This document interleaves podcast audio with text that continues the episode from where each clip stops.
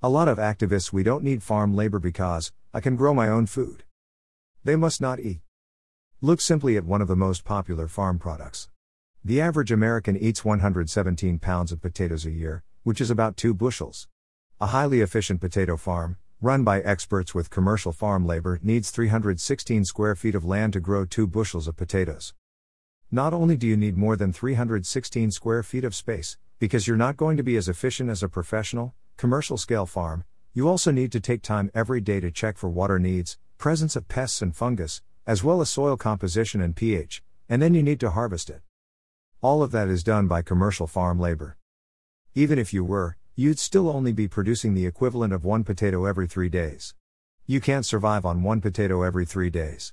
You need to replicate that exponentially to grow all the vegetables you need simply to avoid starvation and malnutrition. That requires commercial farm labor. You can't do it yourself.